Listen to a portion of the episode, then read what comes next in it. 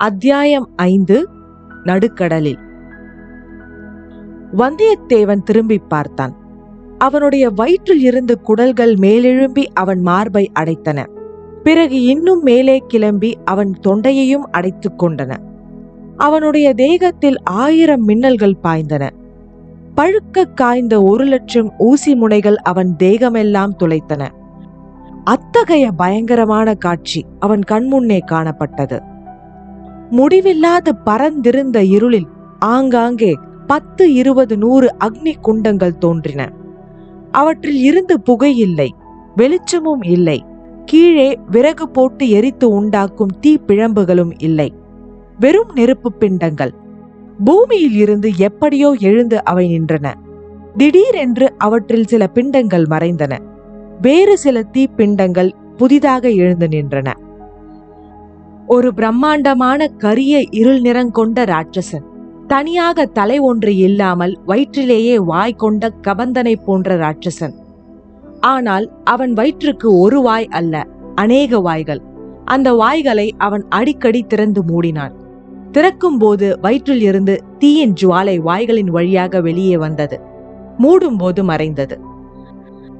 இந்த காட்சியை கண்ட வந்தியத்தேவனுடைய ஒவ்வொரு ரோமக்கால் வழியாகவும் அவனுடைய உடம்பின் ரத்தம் கசிவது போலிருந்தது. அப்படிப்பட்ட பீதி அவனை என்றைக்கும் ஆட்கொண்டதில்லை. பெரிய பழுவேட்டரையரின் பாதாள நிலவரையிலேயே கூட இல்லை. அவன் பின்னால் ஹஹஹஹா என்று ஒரு சிரிப்பு கேட்டது. திரும்பி பார்த்தான்.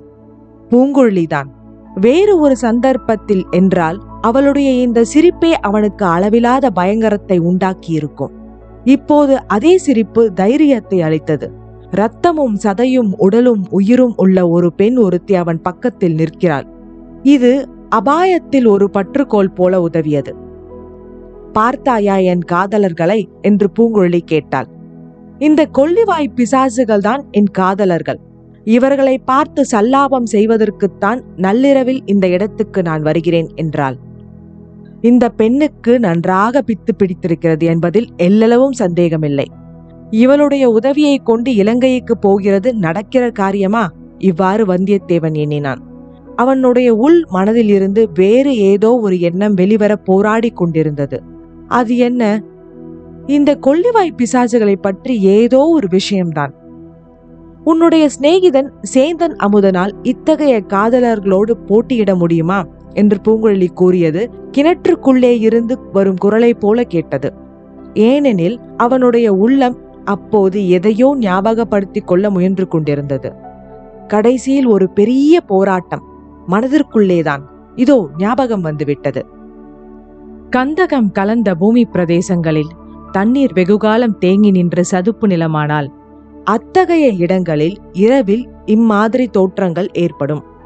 பூமிக்குள்ளே இருந்து கந்தகம் கலந்த வாயு வெளிவரும்போது நெருப்பு பிழம்பு வருவது போல் இருக்கும். சில சமயம் நீடித்து நிற்கும் சில சமயம் குப் குப் என்று தோன்றி மறையும். இந்த இயற்கை தோற்றத்தை கண்டு அறியாத மக்கள் பயப்படுவார்கள்.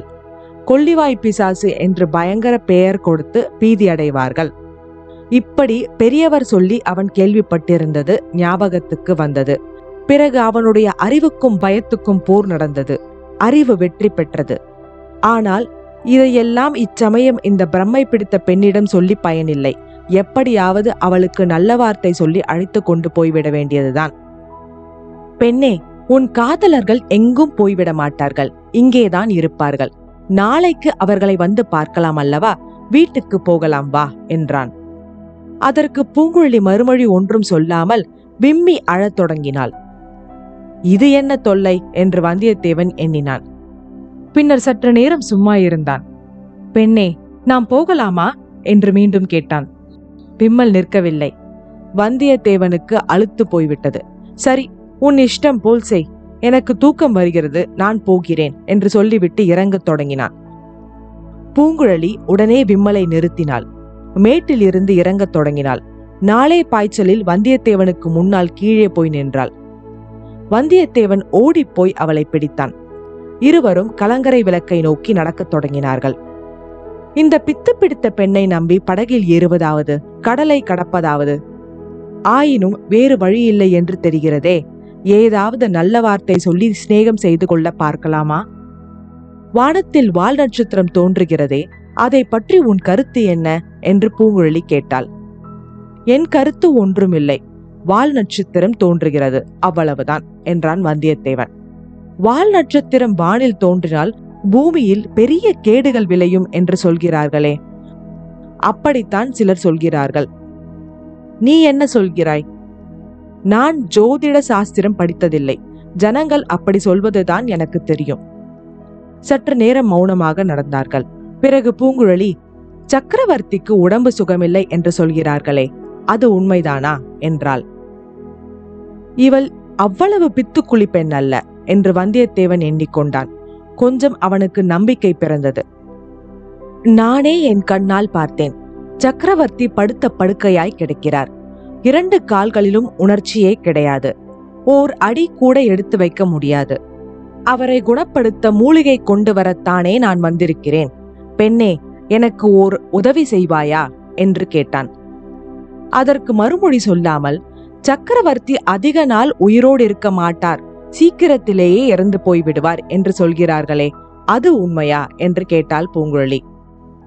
நீ இச்சமயம் உதவி செய்யாவிட்டால் அப்படி நடந்தாலும் நடந்துவிடும். இலங்கையில் ஓர் அபூர்வ சஞ்சீவி மூலிகை இருக்கிறதாம். அதை கொண்டு வந்தால் சக்கரவர்த்தி பிழைத்துக் கொள்வாராம். நீ படகு தள்ளி கொண்டு இலங்கைக்கு வருவாயா? சக்கரவர்த்தி ஒருவேளை இறந்து போனால் அடுத்தபடி யார் பட்டத்துக்கு வருவார்கள்? என்று பூங்குழலி கேட்டது வந்தியத்தேவனை தூக்கி வாரி போட்டது. பெண்ணே எனக்கும் உனக்கும் அதை பற்றி என்ன? யார் பட்டத்துக்கு வந்தால் நமக்கு என்ன கவலை? ஏன் கவலை இல்லை நீயும் நானும் இந்த ராஜ்யத்தின் பிரஜைகள் அல்லவா? இந்த பெண் பித்து பிடித்தவளே அல்ல. இவளிடம் சர்வ ஜாக்கிரதையாக நடந்து கொள்ள வேண்டும். இவளுடைய விசித்திரமான செயல்களுக்கு வேறு காரணம் இருக்க வேண்டும்.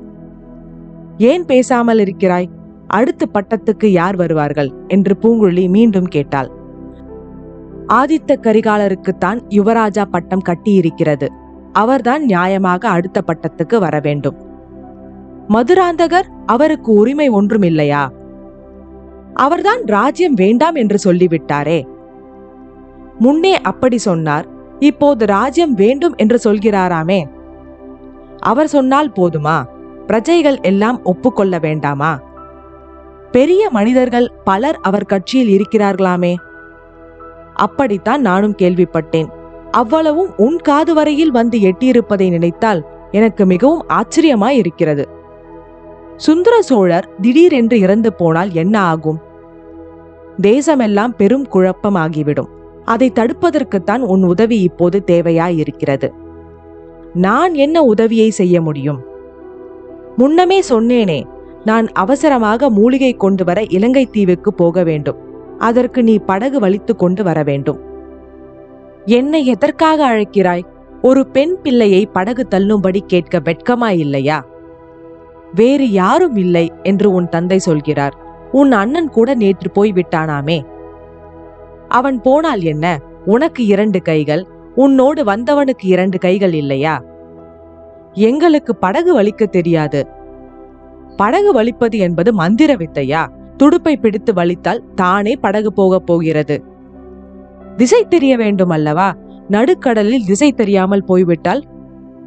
நடுக்கடலில் திசை தெரியாவிட்டால் மூழ்கி சாகுங்கள். அதற்கு நான் என்ன செய்யட்டும்? கலங்கரை விளக்கின் அருகில் அவர்கள் வந்து விட்டார்கள். வந்தியத்தேவனும் அத்துடன் பேச்சை நிறுத்திவிட விரும்பினான். மேலும் பேச்சை வளர்த்து பூங்குழலியின் மறுப்பை உறுதிப்படுத்திவிட அவன் விரும்பவில்லை.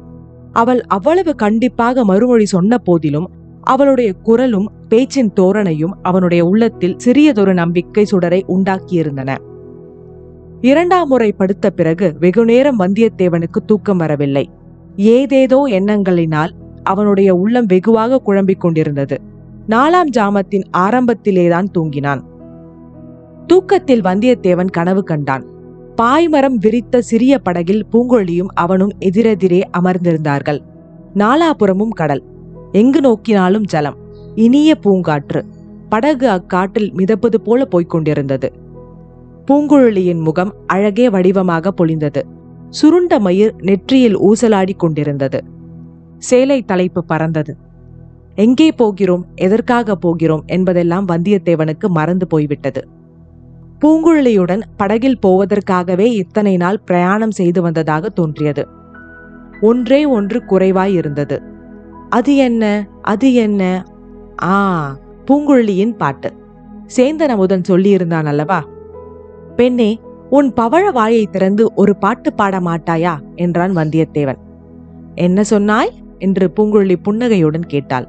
ஆஹா இந்த புன்னகை ஏழு உலகம் பெறாதா? உன் கனிவாய் திறந்து ஒரு கீதம் இசைக்க மாட்டாயா என்று கேட்டேன். கீதம் இசைத்தால் எனக்கு நீ என்ன தருவாய்?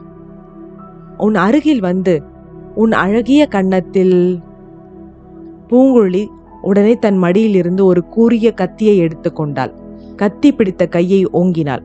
இதோ பார் அந்த பாய்மரத்துக்கு அப்பால் ஒரு அணு அளவு நீ வந்தாலும் உன்னை இந்த கத்தியால் குத்தி விடுவேன் கடல் மீன்கள் மிக பசியோடு இருக்கின்றன என்றாள். அத்தியாயம் ஐந்து முடிவுற்றது. வந்தியத்தேவனின் பயணம் தொடரும்.